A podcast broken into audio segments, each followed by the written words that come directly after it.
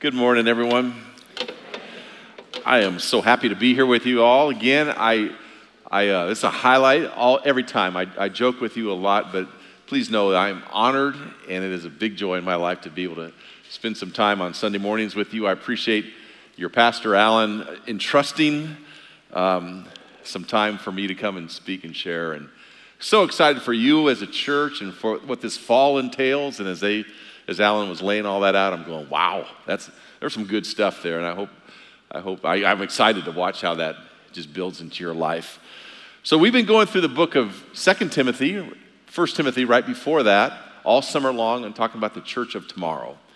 Get to wrap that up a little bit. So if you have your Bibles, you can turn with me to the second book of Second Timothy, or if you have it on your phone or iPad or whatever, turn it on. Fourth chapter.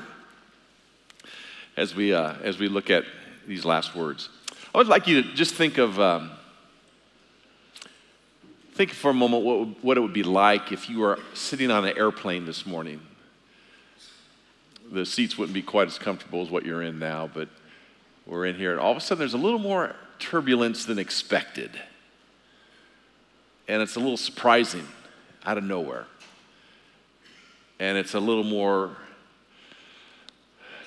a little more severe than what you've ever experienced. And all of a sudden the pilot comes on the intercom and says, I've got some bad news and some worse news. So the bad news is this you're experiencing some turbulence. That's because all four of our engines are on fire. And uh, they're all about out. The worst news is we're going down. We're going to crash. You, at best, have several minutes left. Just thought I wanted to let you know that. If you just had a few minutes left and there was a card in front of you and you could write on that card your, your last words to somebody that just maybe, maybe, maybe it would survive the crash, who would you write to? And what would you write?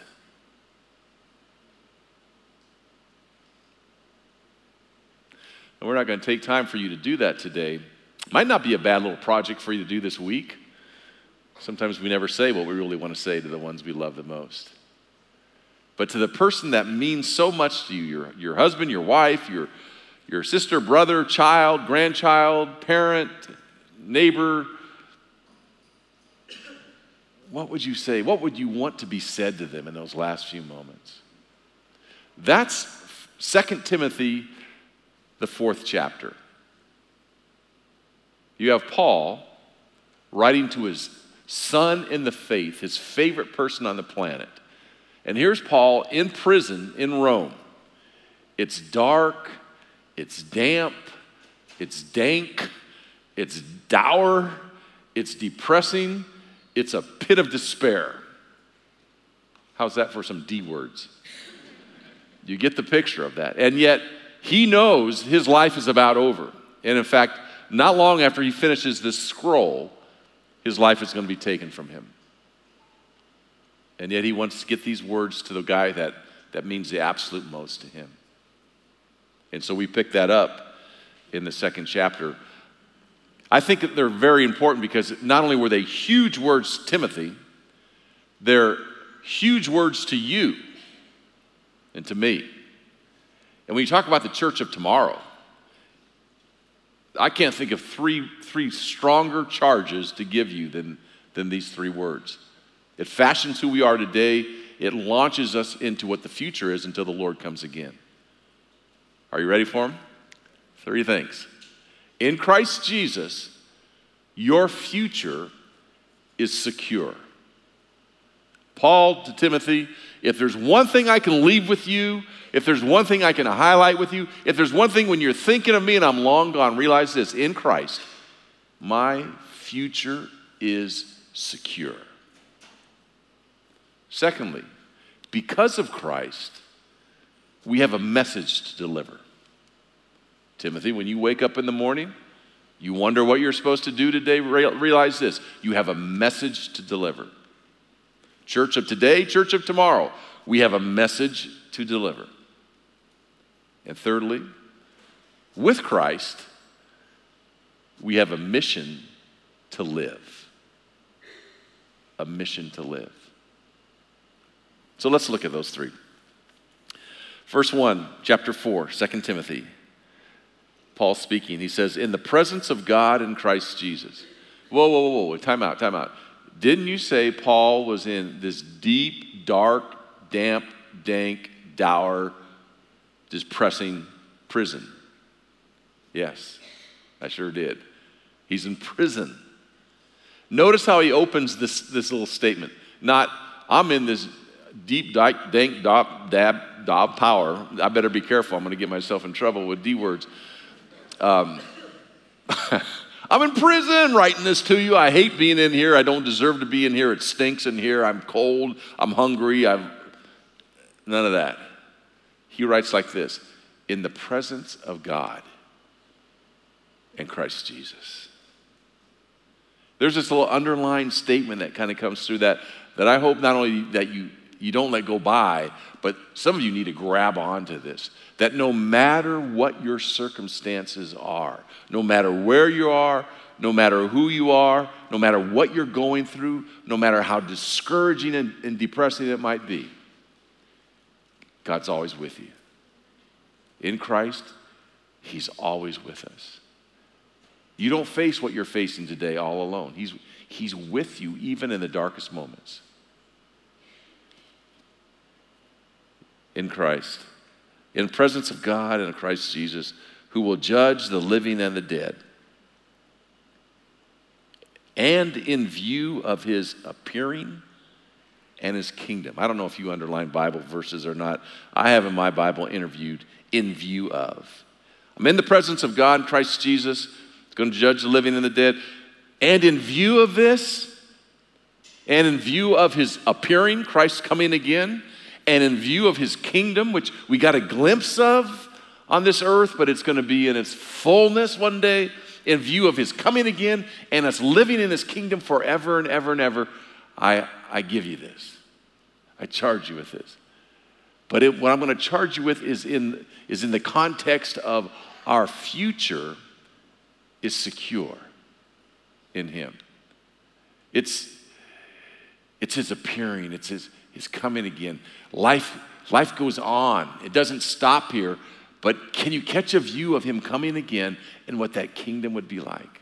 Because if you do, it changes everything. Timothy, at this time, as we know as going through this book, he was kind of timid, a little fearful and anxious. He was, he, he was weak at times. He didn't know if he was going to make it any further, any stronger. And Paul's trying to build him up and boost him up, endure, keep at it, get strong. Come on, you can do it. Christ is your strength. But here's what this, this view of, of the eternal principles do for him it gives him courage. Timothy, you are, you are in the, if you can catch a view of this, in the presence of God in Christ Jesus, who judges the living and the dead. Usually, most of our fear comes from what are other people going to think about us? What are people going to judge us for? What are they going to What are they going to criticize us for? What are we not doing that we need to do? What have I done that I'm regretting and shameful? What What in in the presence of Christ, who judges the living and the dead, all that matters when it comes down to it for eternity is what does Christ say about you? What does Christ think of you? Christ is the only judge. If you get His approval, that's all you need. And His approval comes through grace, and it's a gift. Take courage, Timothy. I don't care what you're going, I don't care what they can do to you out there. Christ is the one that matters. Take confidence in that. Not only courage, but take confidence in that. Take confidence in the eternity, the eternity of in Jesus Christ. Confidence. Now, I don't I don't bet on sports. Just want to clarify, clarify that before we go much further. I don't. I, I don't think um, a lot of people would approve as a pastor betting on sports. So I'm not saying that you should or you shouldn't. I just don't. But if I did, I would wager a bet with you today. See if there's any takers. I would, I would wager, I would, right now, I'd put $1,000 on the line. 101, 100 to 1 odds. And not being a betting guy, I don't even know what that means necessarily, but, uh, but I would do that. And football season is starting, you know, the Cardinals training camp and all that and all the excitement. I would let you take any team. I'm going to take one team. I'd let you take any other team you want. The team I'm going to take, the New England Patriots. You can take any other team you want. And here's the wager I bet that they won the Super Bowl last year. Anybody, anybody up for that? No, of course not. You're going, what? The game's already been. They already won. What are you talking about? They already won, Don. What are you doing? Yeah. They've already won. Guess what? Our team has already won. We win. Talked with you a couple weeks ago about the battle we're in. There's a battle, it's a war, it's a fight. The enemy is trying to do everything to stop us and to halt us and to keep us from going on. But we win. That's the ending of it. You can bet your life on that, Timothy. We win. So take confidence in that. Take you're on the winning side. But if you can get your your vision and view of that, you'll, you'll live differently. In fact, it clarifies all of life if you can get an eternal perspective. It clarifies everything in your life. If you can realize that, that this life goes beyond, your whole life will be different. There's a guy named Francis Chan, great author, pastor, speaker. Um, he had an illustration a number of years ago, which I loved. Up on the stage where he was, the platform, he had a long rope that went over the platform, down the, the aisle of the, of, the, of the worship center that they were in, out the doors, through the lobby, out into the parking lot. And on the little beginning of that rope, he had a little red taped area, about, about that big. And his illustration was this is our life, and that's eternity. All that compared to this. Now, I don't have a rope I have something better, our imagination. So let me, let me put my rope out here. Off the platform, down the middle of the aisle, open the door. Somebody just opened the doors, out the door, through the lobby, in the parking lot, down by the school, beyond 50th Street, cross Chandler, all the way to the parking lot and on the front porch of the Cracker Barrel. That's where it goes. Because there's always a banquet in heaven, you know, so you have to. and then you have this little, this little red part still, our life. As Chan would say, isn't it, isn't it just ridiculous that we spend so much time, so much energy, so many resources on this while avoiding to even consider all that? And yet that goes on and on for millions of years, for millions of years. It's like Paul is telling Timothy, it may be tough for you now, but you are going to love the next million years if you can just get your eyes on that. And here's it.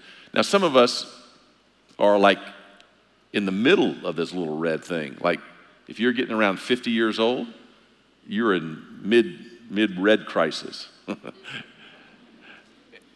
there's not that many 100 year old people around either. So you may be beyond mid and you are saying, I need to keep everything ready for not only midway through, but I need to, like that last eighth of an inch, I need all my resources so I can really enjoy that last eighth of an inch. That's my whole life right there, that last eighth of an inch. So if I have $1,000, I'm not going to put it in the kingdom investment, which will go on and on and on for millions of years. I'm going to put it in that last little eighth inch of my life because you never know when you need another tee time. So there it is, right there. Take it a little bit further. Let's take the rope, untie it from the cracker barrel, take it down Chandler Boulevard, I 10, weave our way through Phoenix, out through the deserts, into California, over the mountains, Palm Springs, into LA, to I 5, and up I 5 we go with that rope. Into Northern California, past Mount Shasta, into the Oregon border, Mount Hood, I know Washington, Mount Rainier, Seattle, all the way up to where they say words like oot, the Canadian border. We're not going in there, we know better. and we, we turn around at the border and we come all the way back I 5, all the way through Oregon, all the way to all the way through LA, all the way over the wall into Mexico, into Latin America, Central America, into South America, all the way down to where we finally tie up on the South Pole for now. Eternity. And I ask you, would you come up on the platform here and would you mark on this little red point where your life is? Because now, in this illustration, that red mark in this little is not your life, it's, it's all of human history. All of human history. And with the most thin leaded pencil, you would just make a little itty bitty line on this red mark, a speck in human history, which is just a small part of eternity that goes on. If you can catch a vision of that, of what eternity is like, it gives clarity to your life. It gives clarity to your values, to your decisions, to how you, how you treat your husband or wife or your children, your grandchildren, how you live your faith, how you, how you run your business. Eternity. I heard one uh, couple one time, they were mentors of people. They said, Our biggest um, advice to people that are getting married, to young married, marriage, married people, um, is this Every decision you make, give the 25,000 rule. 25,000. Ask this question 25,000 years from now, what will this decision mean? What will this mean 25,000 years from now? It's a whole different perspective. Even if you go 5,000, even if you go 500, even if you go 100 years, clarity. Our future in Jesus Christ is for eternity. And no matter what you're going through, the next million years are going to be the best. This is as bad as it'll get ever for us in Christ. Then, with that in mind, here's the charge. Verse 2 preach the word. Preach the word. Now, that word preach is like, oh, yuck. I mean, it's been hijacked. Even preachers don't like to use the word preach anymore. Nobody wants somebody preaching at them. You don't want to be known as preachy. That's it's a word that you just avoid. So we, we try to say, well, what, what is he trying to get at? Preach the word. The idea is in, in those days, a king would have a herald or a number of heralds, messengers, proclaimers that when the king wanted to get some, some message out to his city, his people, or to the villages beyond, he would, he would give the message to the heralds and they would go and they would proclaim in the city center or the town center what that message was. What do you think would happen to the messenger, to the herald, if, if the king said, Hey, take this message? And they said, uh, uh, No. Uh, you know, I got an appointment at the donut shop today. I can't really get time to do that. Or they would say, Ooh, have you read that? Uh, you know, I'm going to kind of have to tweak that a little bit. You know, I'll, I'll give that message, King, but I'm going to give my opinion along with it to kind of you know, soften the blow. No, just deliver the message. That's what we're called to do. That's what the church is called to do. Now, you may never be a preacher. I am one, and I would never wish that on my worst enemy. You may never be a preacher in a ministry and going through all, but you are a deliverer of the message. You have a message to, to give and to deliver. And so he says, This is how to do it. Preach the word, be prepared in season and out of season. Be urgent with it. Be ready to go with it. Know it. Let, let, let the passion of that sink in with you, in season or, or not. If it's hot or if it's cold, if it's, if it's raining or if it's sunny, if it's, if it's convenient or inconvenient, if, it's, if you don't feel well or if you feel great, if, if there's a, a big crowd of people, if there's nobody there, just a couple people, if whatever, in season and out of season. And here's the three words he uses. Correct, rebuke, and encourage that mess with that message. Now again, when it comes to preaching, when it comes to delivering a message, those are words most of us don't want to hear. Correct, rebuke, Anybody want to walk into church and, you know, here in the third row, I rebuke you. You know, yeah, you're going to be like, I'm rebuking all the way out the door. That you know, but what in word? What, you, let me give you some of the kind of Greek context with that. Correct means this. Correct means to take incorrect thinking and give correct thinking. We are really what we think, what goes in our mind. Would you agree with me? There's a lot of weird thinking, a lot of crazy thinking, a lot of off the kilter thinking in our culture. And the ideas that people have. What would be correct thinking? Well, Paul says, I'm in the presence of God and of Christ Jesus. Christ Jesus, the one who judges the living and the dead. If anyone might just know what correct thinking is all about, it's Him, the creator of it all. And the one who's going to, even if you don't like the thinking, He's the one that's going to judge it. So it doesn't matter really if you agree with it or not, but you better kind of get that as a baseline because the Bible tells us over and over and over again there's a way that seems right unto men, but it leads to death. That his ways are higher than our ways, his thoughts higher than our thoughts. There's a big gap between the way we think and the way God thinks. Paul says if you really want to not be conformed to this world, but be transformed, here's how, here's how it happens you, you get your mind renewed, your thinking changes. So deliver the word that gives correct thinking to people because you can't live a vital life with poor thinking. Correct it, rebuke it. The word rebuke is the idea of, of taking in. Um, uh, taking actions that, that, are, that are bad and are poor, that are not healthy for you, and, and, rebuking those actions and providing what, what a good action, what, what's a good path? So that it's, more, it's like if I see somebody going down a road and I know that road leads to destruction, I want to rebuke them. I want to say, hey, do you know where that road leads? Well, it's a great, it's a big wide road, it's comfortable roads. It's fun down that road. There's a lot of refreshments down that road. There's a lot of nice rest stops down that road. It's everybody's going down the road. All my friends are going down the road. My whole family's gone down that road. That's a wonderful. Yeah, but the road ends with death, I'd like you to consider a different way. I'd like you to consider going a road that leads to life. I want to correct your actions because going down the wrong road, no matter how fast you go, how comfortable you go, how much you like it, still going down that road leads to death. Then it says, encourage. I love throwing that on there because nobody wants to just be corrected and rebuked, but to be encouraged. That word encourage is so wonderful. It's two words in, encourage, encourage. It's infusing somebody with courage. It's infusing courage into somebody. It's drawing them out and blasting them with courage. The opposite of it is discourage. Discourage.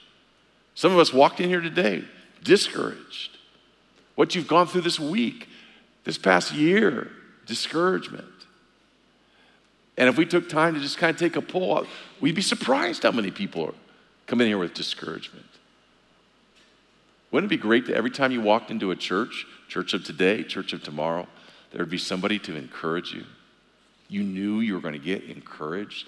You knew that your discouragement would be met head on with encouragement and the despair, the dark, dank, dour prison that you feel yourself in to be, that that would dissipate into hope? You're going, well, I'm not discouraged. What? Wouldn't it be great if you're not one of those that are discouraged that every time you walked into a church door, midweek, Sunday, or whatever, you took it upon yourself, I'm going to encourage at least one person because there's a whole group of people that need to be encouraged and they're discouraged. I'm going to encourage somebody. I mean, encouragement just breathes life into you. I don't want to embarrass him, but I will anyway because he, he deserves it sometimes. Tony, sitting here in the front row, Tony is the biggest encourager. I've, if you've not met Tony, come down afterwards and let Tony encourage you. I look for Tony every time I'm at Mountain Park. He encourages me. 40 years in the ministry, and I need to look for Tony in my life. He's going to encourage me. I love encouraging. Paul says the Word of God makes you think right, helps you think right, deliver it. Helps you live right, and it encourages us. That's not a bad way to parent. If you can teach your kids or your grandkids how to think and the road, the right road to take, and to be their best cheerleader, you're going to be a good parent. Not a bad way to live a marriage. If you can help your, your spouse think and together you think the, the same thoughts and think the, the, way, the ways of God and you're on a road together and you're encouraging one another, that, that makes for a good marriage. Makes for good coaches, makes good, good teachers, makes for good preachers. In fact, today I tried to do that in, our, in the message together. I, that stupid little rope thing, I couldn't even afford to bring a rope in. I can't find one that goes all the way to South America, but there's with that little rope, it's like, can I, can I get your thinking to change a little bit? So that's not just on this, this little red part of your life, but that your thinking goes all the way to eternity and through eternity for millions. Of, can I, can I broaden your thinking? And if, if that thinking can change, will it change your actions? Will your road and your destination take a detour because all of a sudden you're not just looking at me in this life, but I'm looking at eternity? And, and, and does that encourage anybody? Is it encouraging to know that your future is secure in Jesus? That in this world, as tough as it might be, even in that deep, dark, dank prison that you feel like you're in, that this is as bad as it's going to get. And that the next million years of your life are unbelievable in Christ. Does that encourage you? He says it's so important that, that if you can just grab a hold of it with great patience and careful instruction. Why? Because there's a time coming when it all goes crazy. There's a time coming in verse um, 3 when, when men will not put up with sound doctrine. Indeed, to suit their own desires, they'll gather around them great number of teachers to say what their itching ears want to hear. They will turn their, away, their, their ears away from truth and turn aside to myths. Same as in our spiritual life as in our regular life. We, we get addicted to junk food. Spiritually, we get addicted to junk food. So easy. Can you turn away from that? Next couple months is my favorite holiday, Halloween. I remember as a kid that, that my mom would let me take a pillow sack. Uh, is that what it's called? Pillowcase. Pillowcase. And fill it up with, with candy. Who's going to eat a plate of bro- broccoli and Brussels sprouts when there's M&Ms and Mounds and Reese's peanut butter cups? Spiritually, we start wanting, give me more, give, give me more M&Ms, give me peanut flavored M&Ms, give me almond flavored M&Ms, give me marshmallow flavored M&Ms, give me M&Ms. Anyway, it's important. Finally, he says this, but you, everything's upside down, but you, you got a mission to live. So keep your head in all situations. Endure hardship, verse 5. Do the work of evangelists, Discharge all your duties. But you, but you are different. You have a mission. Timothy had a mission to, dis- to discharge his ministry, to do what God's called him to do.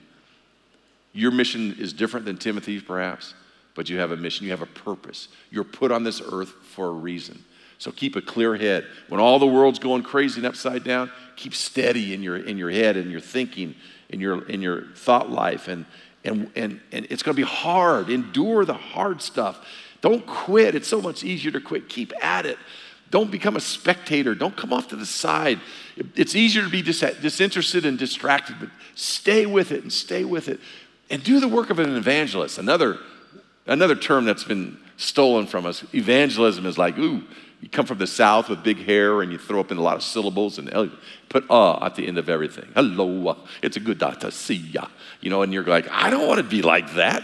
We don't want you to be like that, believe me. And in fact, it's not talk, talk, talk, talk, talk like an evangelist, it's do the work of evangelist. Love. serve, give, invest in others. Play the music of life so it's so attractive that when somebody does talk the words, that it just sinks right in. Sinks right in. Do the work of an evangelist and do the ministry that you're called to do. You have a purpose to live. And then Paul says, Let me just tell you my life, it's, it's been poured out like a drink offering. I've, I've given everything I have to, to my purpose in life. Timothy, would you do the same? And as he starts to close up these last words, he's getting ready to face his death. And he says, Timothy, I just need to tell you, I have, I have fought the good fight. I have finished the race. I've finished the course. I kept the faith. And now for me, there's a crown of righteousness that the Lord has prepared for me. And within probably days, weeks, months, his head is severed from his body, and he goes to meet the Lord. That's often where we stop. Like what happened to Paul? If you'll take me, let me just give you a little bit of liberty. Whatever happened to Timothy? You ever think about that? Whatever happened to Timothy? He calls for Timothy to come visit him. Most scholars think that he did, that he made his way to Rome from Ephesus, where the church was, and that he actually witnessed the beheading of Paul. He was there at the death. For some reason, he probably got incarcerated and thrown into prison, perhaps the same dark, damp, deep pit of a cell that Paul was in. He gets released from prison. He goes back to Ephesus. They make him bishop of Ephesus. He's investing in all the churches and ministry of Ephesus. God sends another mentor to him, a guy named John. John the disciple, John the one who wrote the gospel. In Ephesus, he writes the gospel, John does. In Ephesus, John writes 1st, 2nd, and 3rd John, and he just mentors Timothy more. I mean, well, how amazing would that be to have Paul and the, the disciple John, the apostle John, as your mentor? He grows to be an older man in this stage, and he, does, he no longer, even as he grows frail, he's no longer afraid, timid, ready to quit. He, he takes the words of Paul and he gets stronger. And there were gangs that ran around in Ephesus at that time that were sometimes even sent by um, Nero, the crazy, the crazy emperor, at least protected by Nero. And they, they hated Christians and they killed Christians and they set Christians on fire and they did all these things to Christians. And and, and this one group had, had a way they walk, they'd go around with masks on their heads and clubs in their hands, and they would beat people. They'd beat men, they would kill men with their clubs, and they would assault the women in Ephesus. And one day Timothy had enough, and he goes to the downtown city center of Ephesus where this group had gathered, and he confronts them. And he begins to preach the gospel to them, preach the word using the word of evangelism, tell them about Jesus, tell them the difference that Jesus can make in life, rebuking them, quit doing what you're doing, get on a different road, quit going down that road. Somewhere in the middle of all that, they surround him, knock him to the ground, and beat the life out of him with their clubs. They kill him, and he's done. In my imagination, I wonder what it's like from the moment his, his, his spirit left his body and he, and he went to heaven. And he starts to come to the great gates of heaven. In my mind's eye, I can't help but imagine Paul running full bore at Timothy, knocking Peter out of the way, running to Timothy. Timothy, you did it. Timothy, you fought the good fight. Timothy, you, you finished the race. Timothy, you kept the faith. I didn't know if you were going. You, you kept the faith. You did. Timothy's like, whoa. Paul, last time I saw you, your head was kind of rolling down. Yeah, I know. I'm up here. They, they put it back on for me. And they put this crown on me. Timothy, let me show you right. Let, not, let, let me show you right. I'm going to I'm going to introduce you to Jesus. I bet you he has a crown for you as well. Takes him to Jesus. Jesus, this is my son in the faith. This is Timothy. He's run the race, he's fought the fight, he's kept the faith. Jesus goes, Oh, yeah. Oh, yeah, I know him. I know Timothy. You kidding me? Timothy, come here. Yeah, you completed your mission. You lived your mission well. Timothy, you spread the message. You delivered it. Timothy, I have a crown for you. Because I want you to know your future is secure. I hope you enjoy the next million years. Well done, good and faithful servant.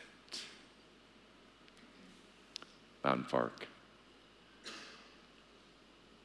Get an eternal perspective because you're, you're secure in your future in Christ Jesus.